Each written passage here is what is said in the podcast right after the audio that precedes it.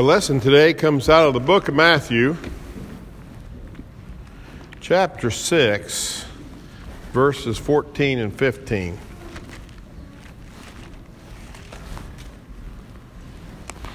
There we go.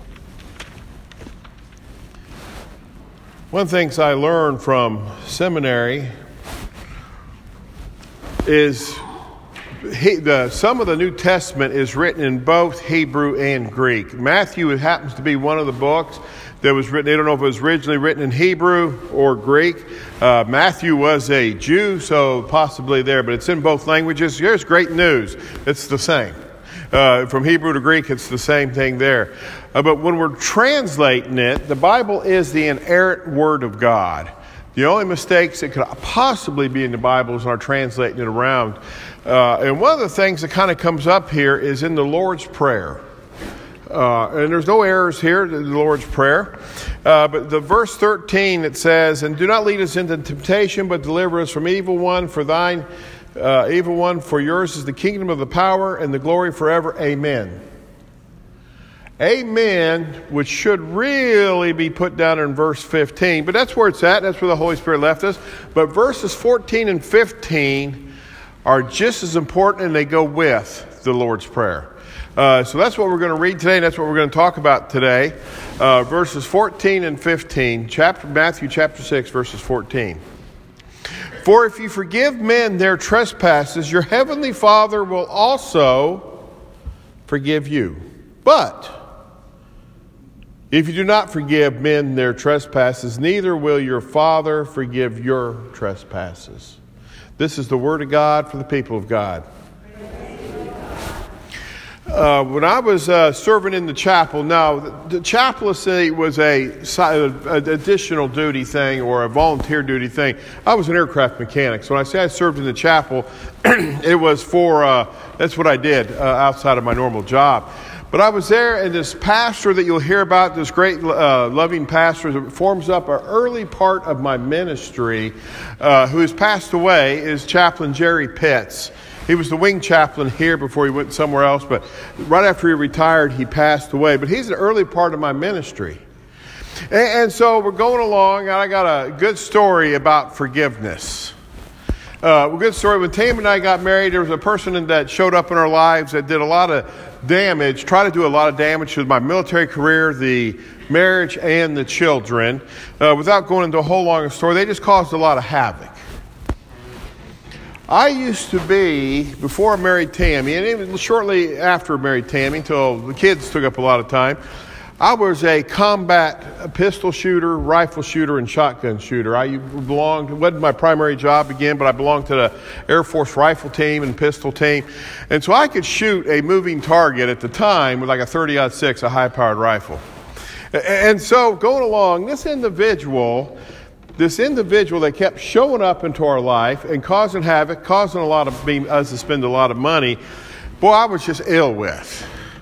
And so every time he was coming around, I would, and I'm in the chapel and I'm doing something, I would make the joke, half joke, uh, man, I bet you I could sit up in the bushes.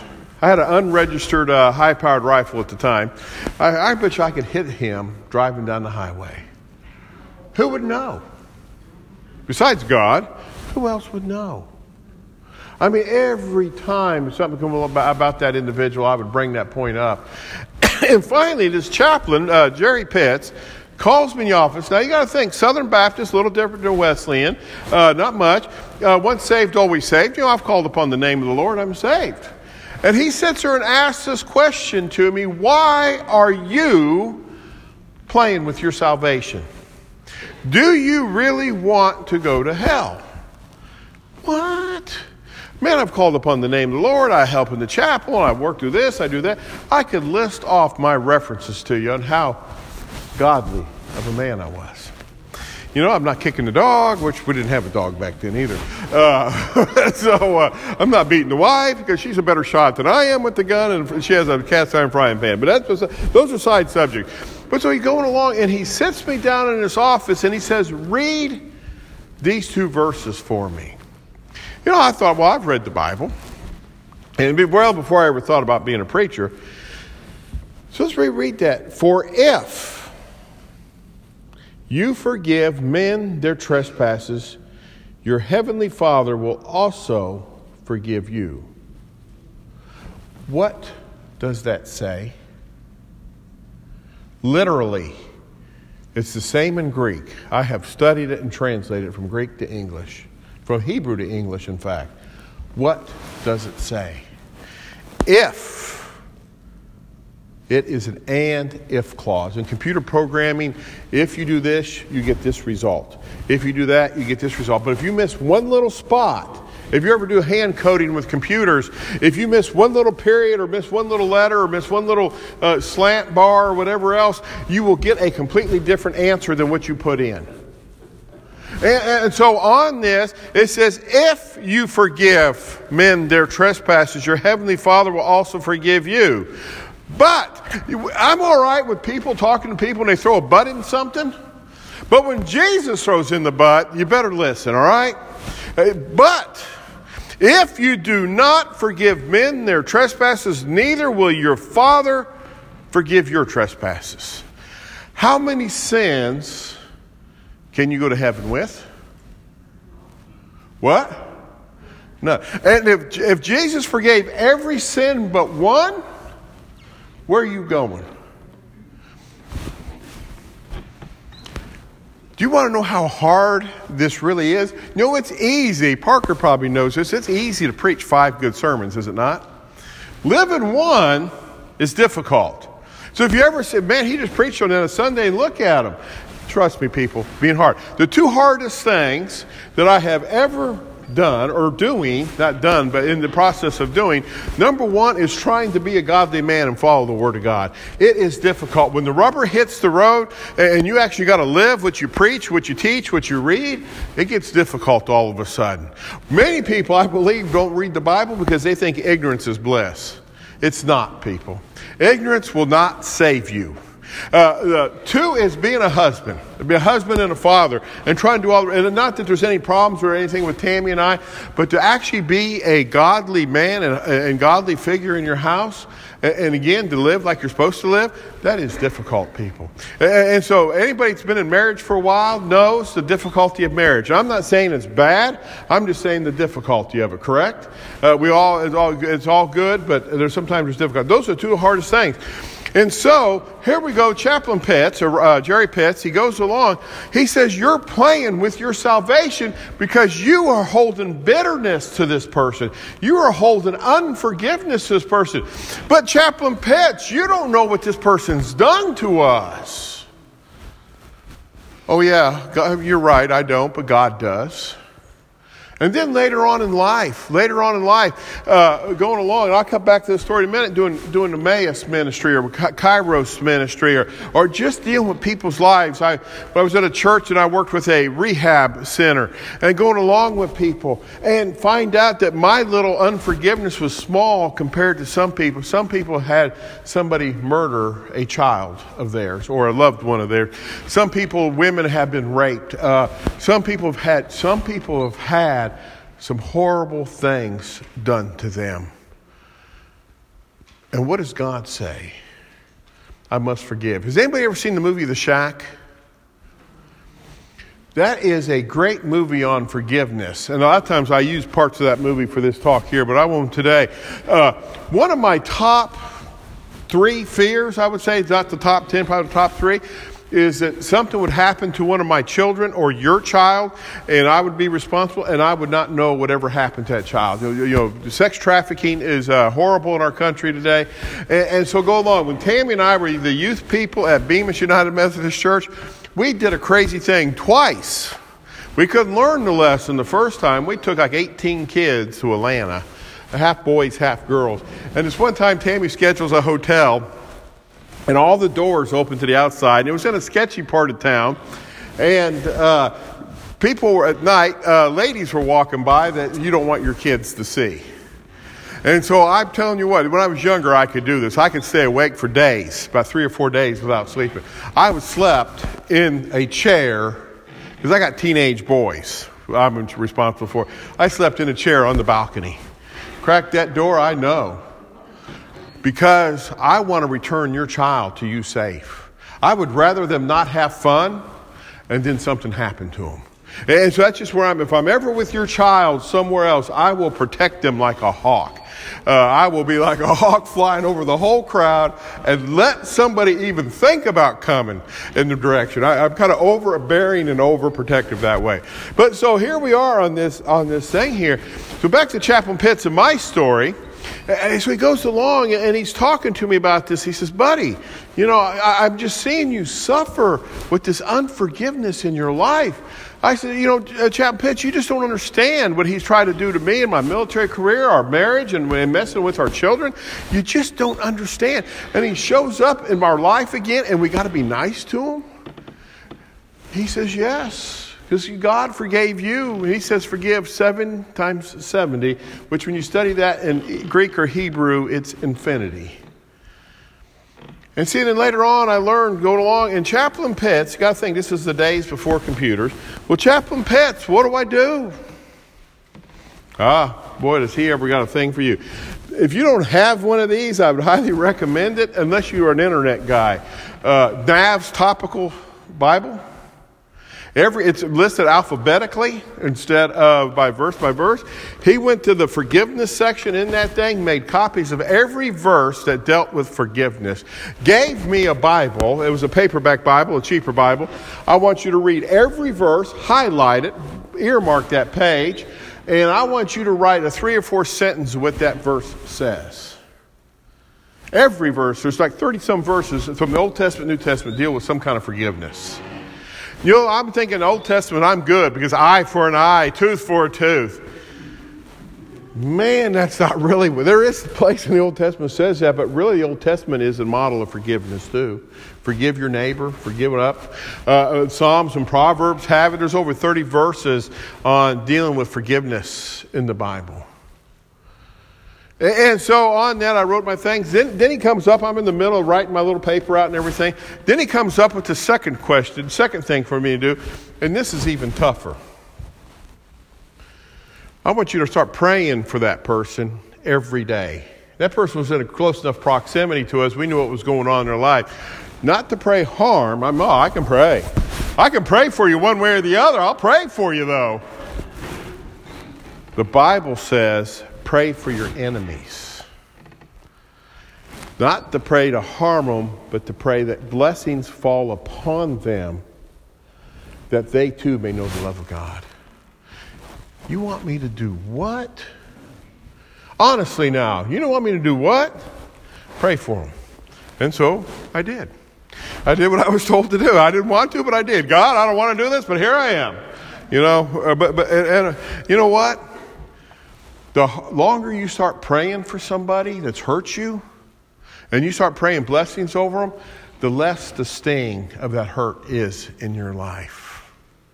The more all of a sudden you start looking forward to wondering what's happened to this person. And our goal, our goal as Christians, our goal as to live like Jesus to be this new creation. You realize in this new creation, when you sat there and said, Jesus is my Lord and Savior, and He forgave your sins, and you were baptized in the name of the Father, Son, and the Holy Spirit, the old man or woman is supposed to have died, and the new rised up, and you are to be like Christ.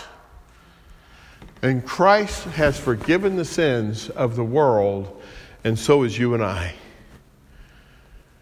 so is you and I. We are the hands and feet of Jesus. We are the ones that go out into the world. We are the ones that are bringing redemption to the world. We're the ones that God is using to show people that God is alive, that God is love, and that God still cares about them. Why is Kairos ministry so important? Because there's people that have done horrible things to horrible people that are dying and going to hell, and God says, I need you to go behind those prison walls and tell them there is a chance at redemption, there is a chance at love, there is a living God that still cares about you. I remember the first time going to Kairos ministry. Did I want to go? No. I don't care if those people in prison, they did bad things. I don't want to go. I could care less if they go to hell. But God cares. God cares. And, and Mike and I have talked about this one day well, I shared is that I got out of Kairos Ministry. It's a long, funny story. I won't share the whole thing. But I was truly, I was at Morven United Methodist Church, and a, they come up to me and said, Larry, you need to do Kairos Ministry, or we're going to have to cancel this one. I was on my hands and knees at the altar praying. And I heard God speak. You all have never heard God speak. You all think I'm crazy, but that's okay. Go, or I'm putting you in prison. Your ministry will be inside a prison. But God, I haven't done anything wrong. When I got to prison to see what people, littlest things that they have done wrong because they didn't have lawyers and they were in prison, I realized I've done a lot more wrong and I could be in jail. Yes, sir, God, I'm, I'm, on, I'm on your team now. I'm, I'm going to prison as long as I can come out. But so going along on this, what do we do? One of the, some of the Bible verses that I have held on to from my own experience with this Romans chapter 12, verse 2. And do not be conformed to this world, but be transformed by the renewing of your mind, that you may prove what is good and acceptable and perfect will of God. Do you realize that God's goal is that all people will know His love before they perish? All people will be introduced to the love of God. And the, what does the world say? Somebody hurts you. Somebody uh, does something to you personally. What does God? What does the world say? Get even. Get even. It's your right. It's your right to go get even. It's your right to drag them into court. It's your right to collect the money. What does the Word of God say? Pray for your enemies. Pray for those who've wronged you. Settle things out of court before you get to court. How does God tell us to act? See, too many times, too many times, we want to live like the world because we're justified. I'm justified. That person hurt us. That person, we were in a car wreck. That person did whatever. I'm justified to receive this reward. And that is not what God has said. Uh, Ephesians chapter 4, verse 32, it says, Be compassionate to one another, forgive each other as Christ has forgiven you. As Christ has forgiven you, you are to be Christ to forgive others whether or not they accept the forgiveness, whether or not they are Christian. You know, in Matthew chapter 7, it says, Do unto others as you'd have them do unto you. That doesn't say, Do to others as they have done for you. Do unto others. There is no them doing anything for you as you would want them to do, as you would want them to do. Do you understand? We are to be Christ to all that we meet. We're to be Christ to all that we meet, to do unto others. I don't have to receive nothing back. I may not receive nothing back. I may receive ugliness and meanness back, but I'm still to do unto others as I'd want them to do to me. It gets hard all of a sudden, does it not? See, it's hard. This is where the rubber of Christianity meets the road. In the motorcycle world, I don't know why they do this, but it's the craziest thing. A guy will take it, you go down one of these motorcycle shows, and I mean, they're doing crazy things, all right? He puts the motorcycle either up against a wall, or they got this big block or a chalk that holds the front wheel, and he just, that person just pulls that, that lets it, drops the clutch, and they just burn in the tire. That thing just, you know, spinning the tires, burning away. Many times Christianity's like that. You know, we feel like we dropped the clutch and we're supposed to be going anywhere. It just seems like we're just burning the tires. We can smell the smoke of the tires burning off our, our vehicle. That's okay. Christianity, living a life of Christ is tough. It is one of the toughest things you will do if you actually read the Word read the word. Why do I why have we stopped having the, the, the words on the up here? Some of you may or may not like this. I'm old school. You need to know your Bible. You need to know what the Word of God says. You need to understand and know where it's at. Uh, bring it up real quick. I used to run aircraft engines, uh, F 15 fighters, air superiority aircraft of the world. Uh, and, and, so there's like 55,000 pounds of thrust per engine at full military power afterburner. And so we're in this jet running, and a lot of things can go wrong. You're in there, you got full afterburner power, both the engines, that jet's tied down, and you can feel the power strain. You can feel everything straining. Occasionally, the jet hiccups. When I mean that, the blades will stop and go the other way. Fireball goes everywhere. Uh, occasionally, the, the tie down, there's so much thrust and power, the tie down breaks. And you better know, sometimes it catches on fire. You better know what to do and when to do it. Those who have flown or like to fly or, or have flown, you know, every emergency procedure of that aircraft, the pilot carries a checklist that's probably this big in there, in, in, a little suitcase he has with him on, on the airplane. And, and so goes along. So all of a sudden, here you're flying along and engine flames out, or engine catches fire. You're at 36,000 feet. when do you, and, and the airplane's starting to nosedive down. When do you want the pilot and the co pilot to read that manual? You realize, hey, Joe, the, the, the, left engine's on fire, the wing's on fire, uh, we're nose diving down. Uh, what's, the, what's the manual say? By the time he finds it, guess where you are? You have hit the ground. There is no time. Why do they spend hours upon hours upon hours in a simulator before they let them in the skies?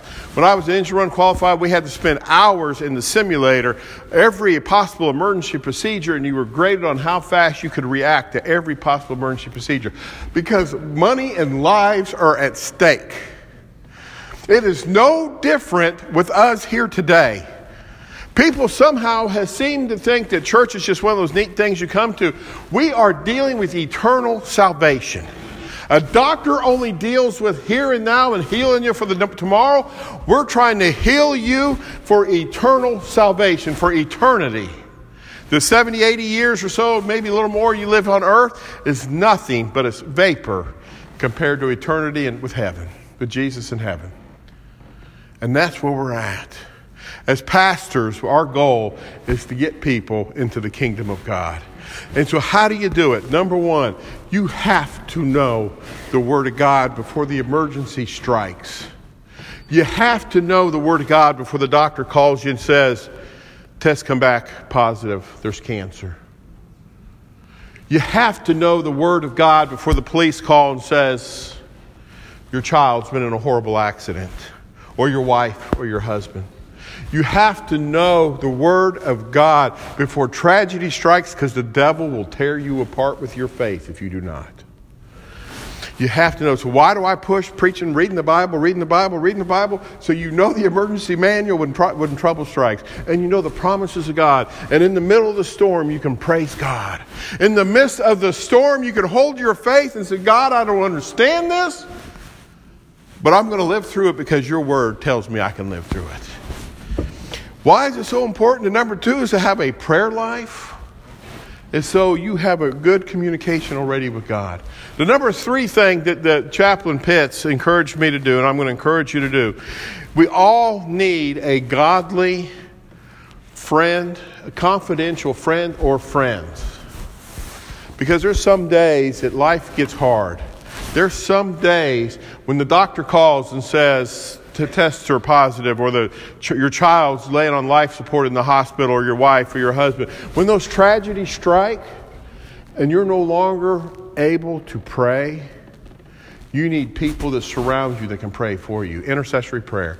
You need people there to lift you up. You need people there that also know the Word of God that can raise you up. We are never meant to do this alone. When somebody strikes out at you and hurts you, and before you retaliate, you need to have that friend. Hey, you know what so and so did?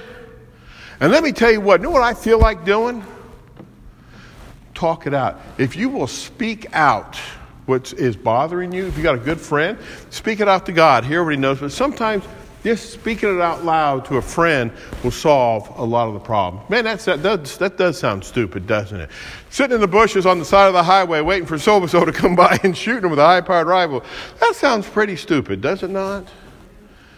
And uh, obviously, I didn't do that, that you know of. No, I didn't do that. Uh, so here's my question today as we close up the service. How is your relationship with God? Are you hurting? Are you dealing with unforgiveness? Sometimes we're dealing with unforgiveness to God. And one thing's great about God somebody died in their life or something happened, and, and, we, and we realize this God's okay with the argument. We've seen David argue with God, we've seen Moses argue with God, we've seen some other people argue with God in the Bible. And God still was their friend. God understands the pain you might be going through today, or the pain of the future, or the pain of the past. God understands. Come to Him in faith, not as this high, holy overlooking that doesn't care about you, but because of the power of the Holy Spirit, because of Jesus that died on the cross. Come in faith to know that God is with you when you come, not as a ruler, but as a friend. He too wants to hear you verbalize whatever's going on. He too cares. He too wants healness and wholeness in your life. So, as we sing the last song, if there's something you're going to pray with, let me bring up prayer. If you want to come to the altar, that's great. If you come with your hands closed, I'm going to leave you alone. If you want me, wave at me or something else. Parker and I, or one of us will come down and pray with you, or maybe somebody else will come down and pray with you. Have your hands open, and we will come and pray with you. So, with that, let us close. Dear Lord, our Heavenly Father, life is hard. The only way we can do it is by your power through the Holy Spirit living in us. Thank you for pouring out your Spirit upon us today.